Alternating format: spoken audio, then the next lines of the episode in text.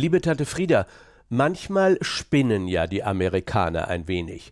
Sie übertreiben gern. Und in Fünf-Sterne-Hotels besonders.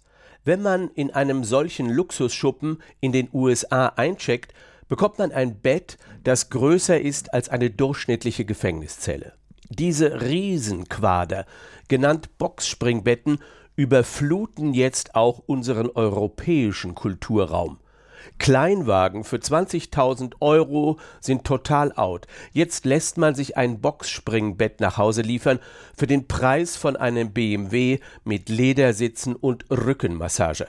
Diese Jumbo-Betten sehen von der Seite aus wie eine Riesentorte mit mehreren Schichten und oft so hoch, dass die Oberkante des Betts schon mal bis zum Bauchnabel geht.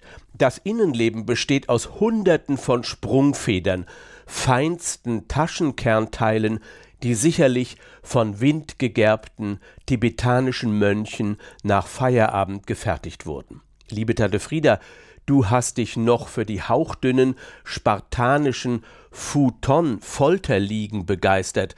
Damals dachte man, dass ein Samurai sich vor seinen Kämpfen auf diesem Bretterersatz gestählt habe. Heute ist das alles total out. Der neoliberale Turmbau der Boxspringbetten ist jetzt angesagt.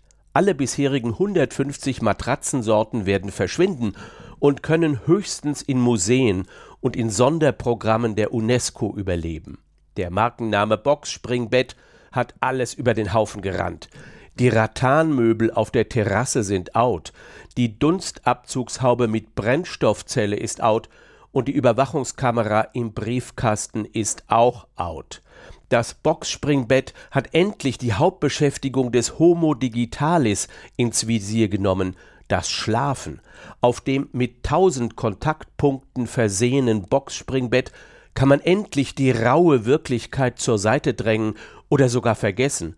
Und man weiß, dass der gewitzte Präsidentschaftskandidat Emmanuel Macron, der auch wunderbar Klavier spielen kann und die Finanzen des Rothschild-Clans geordnet hat, auch ein Boxspringbett hat.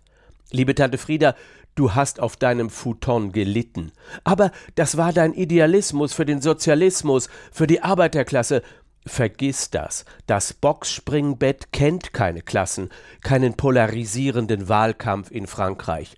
Das Boxspringbett mit seinen märchenhaften Schlafeigenschaften wiegt uns sanft in das Vergessen.